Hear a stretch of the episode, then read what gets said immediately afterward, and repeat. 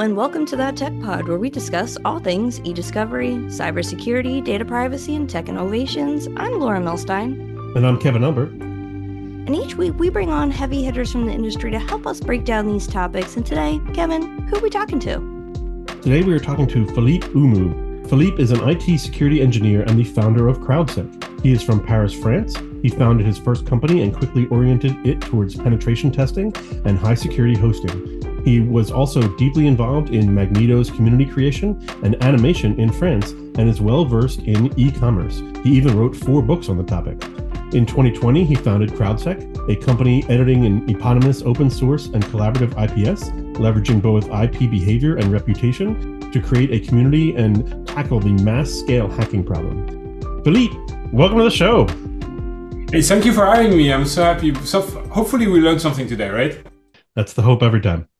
Philippe, uh, your accent is just priceless. Where are you from? You're from France, right? You live Paris? Yeah, uh, I'm, I'm from France, but from the west shore of Brittany. I'm looking as we speak. If I look at the west, I would look at something like New York, probably. Mm, okay, that's exciting. For everyone listening, he has what looks like three llamas or three alpacas behind him, and he can make them light up, which is really exciting. What are they? Are they llamas or are they alpacas? I can't tell the difference. Yeah, actually, they are alpacas, and alpaca in Peruvian mean policeman. And those llamas, or kind of llamas, which are alpacas, they are guarding the herd to prevent them from falling because probably they have like one or two neurons more than sheep, you know? So they are the policemen of the herd. And we find that it's a cool stuff to, to actually help everyone together, have, prevent everyone from falling from the cliff, right? That's one thing. And my CTO wife is also very fond of alpacas. She wanted to have an alpaca petting bar, which is technically not really possible because alpaca have very loose control over the sphincter. But apart from that, they're really cool animal, adorable, very fluffy, very nice. And they like to go all together, not alone. So, if you hadn't realized, today's episode is sponsored by Alpaca Farms, Everyone support your local alpaca farm. That, that was a big thing. Like in the in quarantine, like as people were coming out of the pandemic, and like you'd see like people were like like rent an alpaca for the day, and you can just go and like hug it for an hour and and all that. Like there was a couple of those when my kids were like wandering around the neighborhood. They're like, "Why is there an alpaca truck?" And then there's like all of a sudden there's an alpaca in the yard, and kids are like, "Let me go and jump on this thing." Yeah, I mean, you can't go wrong. They're like super soft. It's like an They're amazing so material, like yeah. like, like fluffiness. There's a it. brand called Paka Apparel. Get it, Paka? Mm. And they're based out of Brazil and they make the best just alpaca socks or something. Oh, it's so good. Highly recommend.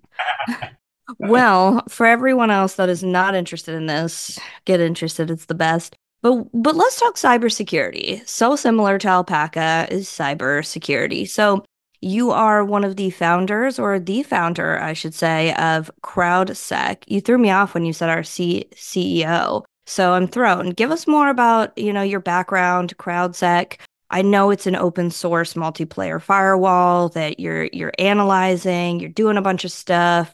You're basically saying, "Hey, we're going to provide an adapt to response from different attacks." But but tell tell everybody more from from what I'm trying to say and, and turn that into English if, if you can. Yeah, sure. I'll try at least. Well, background is from pentesting, red team. So basically, you know, the guys that you contract and they try to break in and with a lot of fun with this, but it, it just lasts for a certain moment of your, in your life because after you, you marry, you have kids, you have friends, and you don't feel like spending 20 hours a day into, you know, reading new uh, papers about how to break into companies. Long story short, I had like a hosting company, MSP, and we had to protect from a lot of different attacks uh, coming from the internet, like ingress attack, you know, coming from the external part of your network toward exposed servers. And we never had really proper tools doing this. So we felt like it was missing on the market. So the goal of CrowdSec is to actually enable everyone to partake into a large network, which is drawing the map of every public IP addresses using by cyber criminals. And the way we do this is we edit a software, MIT license, so your entire right, free of charge, open source license. You can do whatever, whatever you want with it, really. And, but it's specialized in reading logs. Any kind of logs from any source. Could be Windows, Linux, BSD, could be container on the cloud, on premise, we don't care. Or coming from the SIEM eventually if you want.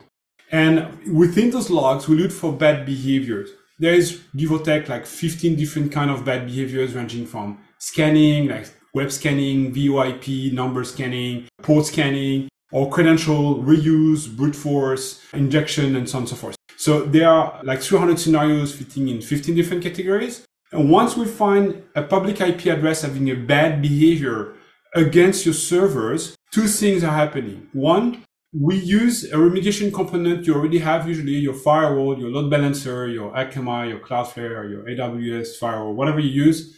And we inject this IP saying, hey, you should block it or send a captcha, you know, to prevent it from going further into this attack. And the second thing is we are sharing this IP address with our servers, with our, with our API, the timestamp, the IP, and its behavior. And that scale, the scale of 250,000 machines as, as we speak, we curate those signals to create a real-time map of the bad IP addresses over the internet that we redistribute to everyone under the form of a block list. It's a kind of Waze of firewalls, if you want. So I have a question about sort of the, the open source of this. Like I get sort of the advantages obviously from a lower cost standpoint, but how is the like the community really pulled into this? Like how is this a open source group effort? Can you kind of clarify that a little bit? Yeah, sure. It relates mostly, Kevin, to what we call the cold boot effect. It's been documented by people at Uber, for example. So how do you start a network effect with actually no network, right? So people join your network because you have a network, but if you have no network, you have no, and so on, you know, chicken and egg problem. Well, we dealt with this one by using the period of time where those cloud makers, those cloud giants were tossing money at you like hell if you would create a company in the cyberspace industry and they would toss credits. So you could start servers for free, basically. So this is what we did. We did roughly, I don't know, 300,000 euros in credits to Spoon servers, make honeypot network to boot our real network. And then once the real network took over, we dropped the, uh, the honeypot system to privilege real traffic and real signals and have better CTI and blocklist data, more realistic. So this is how we booted it. And why open source? Not much because of the cost thing rather than deep philosophy in the company, but also because we wanted everyone to be able to adapt the system to their own context. We think, you know, it's really important to be included in all these distros to have largest possible network and also to avoid any friction to adoption. And as we all know, money is the first friction to adoption. It seems though countered in my mindset though to open sourcing a cybersecurity product like this. In my mind, that's the sort of always not to say big complaint, but the potential issue with crowdsourcing is that you are opening up more security holes and kind of allowing people underneath the covers to see the code. And are you worried about exposing that to a, a community who then know now knows how the tool works and, and all that? Is there any worry from a cybersecurity standpoint? Yeah, so that that goes two way. You know, if you have like a public code that we have, there are like thousands of eyes on our source code. So the possibilities that there is a bug and it goes unnoticed by us or anyone, it's it's extremely unlikely. Contrary to things like SolarWinds that are closed source and you know hosted a problem and then it it was widely uh, broadcasted to everyone. But the, the one problem, I mean, the one thing that scares us and and keeps us worried and, and we work a lot on that is how do we deal with this general Byzantine general problem? You know, it's like the, the same problem as you have in the blockchain industry. People are altogether keeping a ledger up to date, right? So you want to be sure that anyone writing into the ledger is entitled to do so and is not writing crap, right? It's true for Bitcoin, but it's true as well for a block list. And most of our effort, curation effort, goes into this algorithm, which we call the consensus, and the consensus uh, is not allowed to put an IP address in the block list before it's validated by a lot of different IPs coming from different ranges and different AS. The logic behind would be that it would be very complicated for a hacker or for a cyber criminal rather to get hold of so many machines in so many different places just to inject one bad IP address that would be anyway removed very quickly. So this is the stake we have into, you know, keeping this collective ledger proper. Wanna... Are you worried about people removing themselves or oh. removing IPs that they shouldn't? Good, Sorry, Laura, I didn't mean to step on no, you. No, it's okay. That was a good follow up. Yeah, I mean, not so much because first of all, it's mandatory uh, right. as the GDPR regulation. We are a European-based company, but anyway, we would comply to, to GDPR, even though we would not be. So a public IP address is considered a private information, something that is personal eventually. right? So you have the right to correct your data and to remove the IP address from our block list. But there's a twist here. If you do it and we see your IP address coming back into our network, it's an automated process. So you'll be put back into the block list. But this time, if you ask again to be removed, we'll make you a penalty of one week. And if you do this a second time, it will be one month until eventually you never remove this IP address because actually it's still compromised. Okay.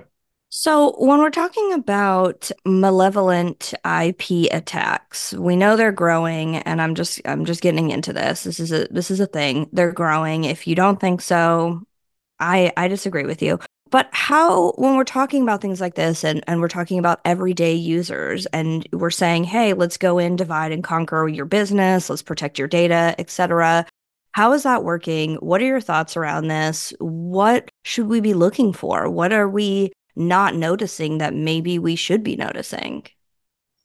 There's one thing here that is striking me that for the last 30 or 40 years, the, the book was saying like, you know, you're a big corporation, you have a big budget, you have the best in class, you have all the softwares and so on. And we see where it led people. With this Captain America syndrome, you're fighting alone against an army.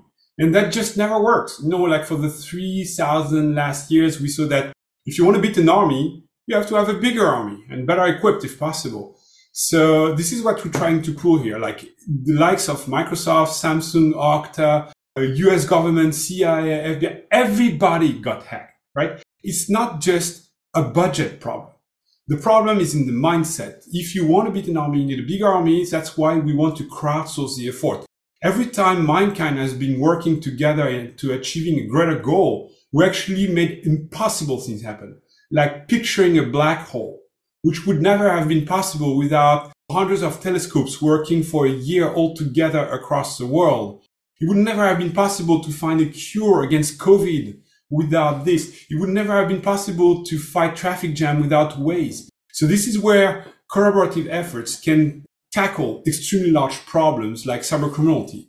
And it's an extremely large problem. I totally agree with you, Laura, because What's on the table as a loot, as a cost incurred by the industry is equivalent to the third biggest GDP in the world. Yes, you heard right. US, China, yeah. cybercrime. I also want to ask so, how can the integration of ethical hacking practices be optimized when we're talking about you, you know your focus around crowdsource cybersecurity initiatives? What about not only to identify vulnerabilities but also proactively enhancing the overall security posture? Or, I guess, even more to it, what unconventional methods do you think can be effective? Maybe some that are proven, maybe some that haven't been, but you know, engaging diverse talent pools is such an endeavor. So, do you have any thoughts around that? Well, you know, there are people that just want to go after like pedophile networks, and sometimes they have to breach into uh, computers to do so. This is illegal. But to which extent is it not a good thing anyway?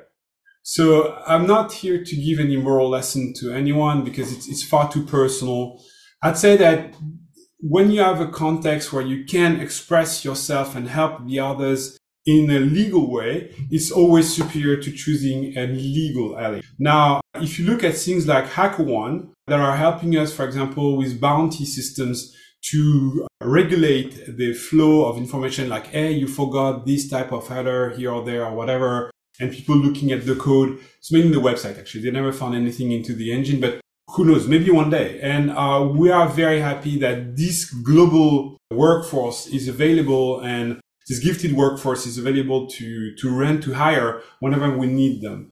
Now, collaborative efforts are the pinnacle of what we make right but I, I would stay as much as possible on the legal side, not to expose yourself, your family, or whomever. And maybe, you know, those rules, you haven't made them. There are reasons for which they are around. And there are reasons why police is police, justice is justice, and cyber criminal units are cyber criminal units. You don't want to be the SWAT and, you know, rush into someone's home even though you have a gun, right? You would not think about doing this. Don't do the same in cybersecurity. You know, don't rush into some places you have no clue what you're dealing with. Fair. I like that you mentioned HackerOne. I like HackerOne as a company, and I think if you're in the cyber industry, you know what we're talking about when we say HackerOne. If you're not, it's a good company, in my opinion. Kevin, you're not in the cyber industry, but you're in the tech industry, you're more in the e-discovery. You kind of bounce around in the industry. Have you heard of HackerOne? Do you know much about this company? Only a little bit, mainly honestly through this podcast as we've been, been talking to folks. I've done some more research uh, and that kind of thing, but not in my like day to day real life. I realize that on this pod, when we're talking, we mention things we'll be like in Sentinel One or random companies. And sometimes people may not know what companies we're talking about. And I'm going to start shouting out ones when guests mention them and then I'm like, oh, I like that one. Or no, mm. that one is terrible. We're non biased, so we can give our true opinions. And there are some that shouldn't be mentioned, but are mentioned way too often. With that being said, owning your own company, what what challenges do you have like when you're looking at there's so many competitors in cybersecurity it's huge. It's a huge market. How how do you decide here are companies that i want to work with. Here are companies that i just think should not even exist and you know i'm competing with but i think i'm better than. How do you kind of position yourself from the company perspective working with or knowing which companies not to work with? Yeah it's already a great ordeal to find a proper business model around open source as such already in the first place but once you have it it's even more critical to actually find the, the first vertical you want to work with because they are the suitable one for you and they're the one that are the most listening so what we see in the market as we speak, Laura, is that they most of the companies, specifically the biggest one, they have a really hard time deploying any new animal in their technical zoo, right? They want to keep it under control. They want to reduce complexity. So if you come up and say, okay, hey, we have a great tool, you could, you should install it. Most of times you will face a wall or you will wait in the queue for a year and a half or a year at least before they have time to even look into what you're doing. So instead of going that road that would be extremely long and painful for us, we let the guys do it bottom up, right? So we tell, here's the free software, it's doing great things for you. If you like it, you can go for the premium route at your pace.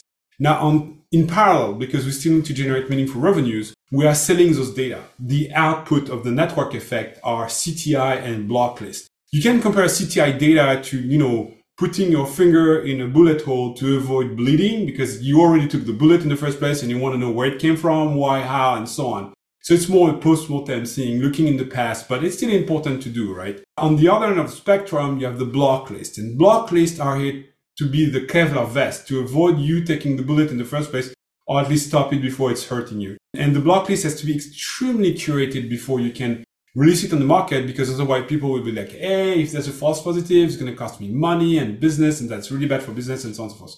So long story short, what we sell to big companies are data CTI and Blocklist because they can leverage them right away without thinking twice, without de- deploying another tool and so on. It's just one line of configuration or just pulling the data simply. And what we are selling to mid-sized businesses or larger businesses, but they want to take time to test and try the product before putting it in production is we let them go bottom up from the free version to the premium version by themselves. And is this a problem just for companies or should individuals be worried? Like, should I be worried that somebody is controlling my IP or, you know, how do I even know if my IP's been hacked? Yeah, you, you should be actually, because nowadays everybody is a target. As I used to say, you know, if you're a new kid on the block in the cybercrime industry, you're not going to shoot the mob uh, head right away or uh, break into the NSA next day, right? You have to make your teeth and claws and learn the, the trade and the ropes and stuff before people start giving you more meaningful resources and listen to you when you have a project. So basically the next door plumber is a target. It's actually a fairly soft one. So if I have to spend, say, like two days of work and a hundred dollars to actually compromise him, but I can squeeze, I don't know, maybe $3,000 out of his uh, Cypher accountability then you know I'm going to make a fairly good profit out of it. And climbing the ladder, I will eventually uh, attack a hospital or a government or another company and so forth, investing more means until eventually I rank in the mob. And you know, instead of just collecting the fees of the mob at the next door restaurant, I'm now peddling goods or trading deals or drug or whatever, or be a hitman and be a big shot, you know. So Everybody comes a ladder, cyber criminal included, meaning individual are still a target. Now, how can you defend yourself? I would say right away, and, first and foremost, MFA, MFA, MFA, MFA, MFA, and MFA. Multi-factor authentication is critical to defend yourself because even though it can eventually be circumvented, It's really complex for the guys to do so. It requires extra layer of work and it puts you out of harm's way 99% of the time. So good password MFA are a really good ground to get started with. Good luck though, because if you tell us, we'll take that challenge and we will try to hack you. I was going to say that that didn't leave you with a, a super warm fuzzy there. Wait for it. no problem. Uh, no problem. You know, I've, I've got a, a system at home that tells me if a new IP is registered that I don't know about or connecting to my Wi-Fi, if I have weird uh, flux going in and out and so on. But I'm a professional. That's my line of work. I've been doing this for the last 25 years. What we want here is everyone to be able to defend him or herself from potential harm's way. And that's why we provide this free software because it's, it's making us stronger, but it's making also everyone stronger. If you're listening and you're feeling a little stressed right now from this episode, remember there are alpaca out there just waiting for you to meet them, pet them, and just feel how soft they are. yeah, give, give them a hug. Wow, there was a lot to take in on today's episode. For those of you who are listening who are interested in learning more about CrowdSec, you should. It is a very exciting open source multiplayer firewall. It's awesome. I would say the standout feature is its collaborative and adaptive approach to cybersecurity, leveraging a community driven network to collectively identify and respond to emerging threats in real time. It's a cool company. There's a lot going on. We are really, really flattered that we were able to have you on today as the founder of this company. We really appreciate your time. So thanks for joining us today. Merci beaucoup.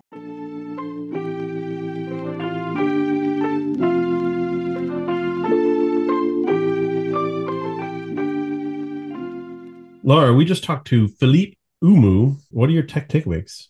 I like him. I'm glad we got him on. There's a big time zone difference. So it's always kind of difficult when I'm like, what time is it for you? Oh, it's so late and so early for us. So I love kind of getting people on from different time zones and figuring out what are they doing and what's going on. Wish I could speak French, then I would be able to really just get in his time zone more. But I love cyber episodes. I love cybersecurity as a whole. I really liked your question, Kev, actually, when you were talking about the security of open source. Because that's the thing. I think a lot of companies, cyber or other, are focused so much on open source because it's an easy thing to be like, oh, it's free, get attached to our product, and then you can build on top of it. And so there are so many pluses to it. But there's also a reason that a lot of governments and a lot of super secure companies are like, I don't want anything to do with open source. So there's a lot of pluses and a lot of negatives to it.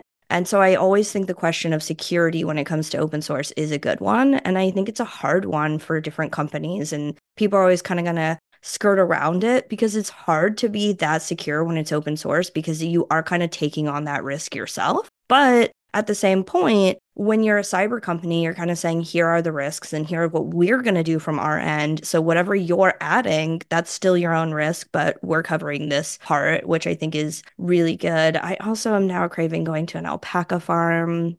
I'm like, oh, for those listening, we are not sponsored by Alpaca Apparel, but you should check it out. They're a great company. They started with like two guys who went to uh, Brazil themselves and found an alpaca farm and were like, we should make clothing. That's awesome. It's so great. I highly recommend them. Kev, what about you? What were your tech takeaways? I liked it as well. For me, like the crowdsourced community, when we first pulled this up and I was looking into this, I was like, this seems counterintuitive to cybersecurity. You want to lock things down, you don't want to share information. You know, you know, I'm inherently untrusting of a lot of humans. And so the idea of that seems weird and scary. But I think he answered that question in a really good way. I think his answer definitely was more reassuring and definitely put it in perspective is that you want to loop in the community, but at the same time, we're not just necessarily blasting the software out there. And mm-hmm. so I mm-hmm. thought that was a good answer. And I definitely think I, I like it now. I think I'm a lot more understanding of the idea of it. It's more about mind sharing and less about the actual security aspects that you're outsourcing. And so I think that piece of it is good. So I, I was pleased with that. Kevin, if you could learn one language outside from any language you already know, what would it be? Uh, it's a good question. I, I, took a lot of French in high school and college, so I feel like I at least have a basis with it. But it's obviously been 25 years since I've really used it, so I'm definitely losing it. So my first would be let me get back into my French knowledge. But I think next probably Spanish. My kids speak a lot of Spanish from their schooling and all that. And there are just times where they're just like kind of chatting next to me. And I'm like, I have no idea what you're saying. Like I catch that one word here or there. So probably yeah. French first, Spanish second. I know some Spanish, and yet you would, you're supposed to, if you know Spanish, be able to do Portuguese, French, and Italian are supposed to be like the next ones. And yet I'm like, I can't, I cannot with French, and I want to. It's beautiful. but you know what language I, I hate saying this. I know a little bit of German, and and I and I hate it. I also just think it's one of those languages like it's it's terrible to say, but in French, if somebody is telling me I'm disgusting and they hate me, I'm like, wow, that's so beautiful. But in German, if someone's like, I love you, you're a beautiful, you're amazing, I'm just like, why are you yelling at me? What what did I do to you? So it definitely sounds like an angry language, even when you're saying something very beautiful. yeah. I yeah. That's the one language that I'm kind of like, ah. And I and I hate that I feel that way. I know so many people that I'm like, wow, like you're such a nice person, but I'm always just like, mm, I don't think we get along. And they're like, That's hilarious. Yeah. Anyway, if you are listening and you'd like to learn more about our guest, their company, their, anything cyber, anything about us, any languages, if there's anything you want to tell us, share with us, anything you're feeling, thinking, we are here for it. It is a new year, same pod. We're trying to get some new things going, but mostly we just kind of want to get some new listeners' feedback. So if you want to reach out to us, we'd love to hear from you. We are waiting for it. So please don't be shy. Reach out to us at contact at thattechpod.com. If you have social media, we have some sort of platforms, but we definitely have a LinkedIn. So head on over to linkedin.com slash thattechpod and don't forget to go to our website, www.thattechpod.com, enter your email to subscribe. Kev, is there anything else that they can they can do? Absolutely. Go to wherever you get your pods, Apple Podcasts, Spotify, or what have you, and leave us a review. Leave us a rating. Let us know how we're doing. All that stuff helps us with the algorithms and gets us out there. Thanks, everybody. See you.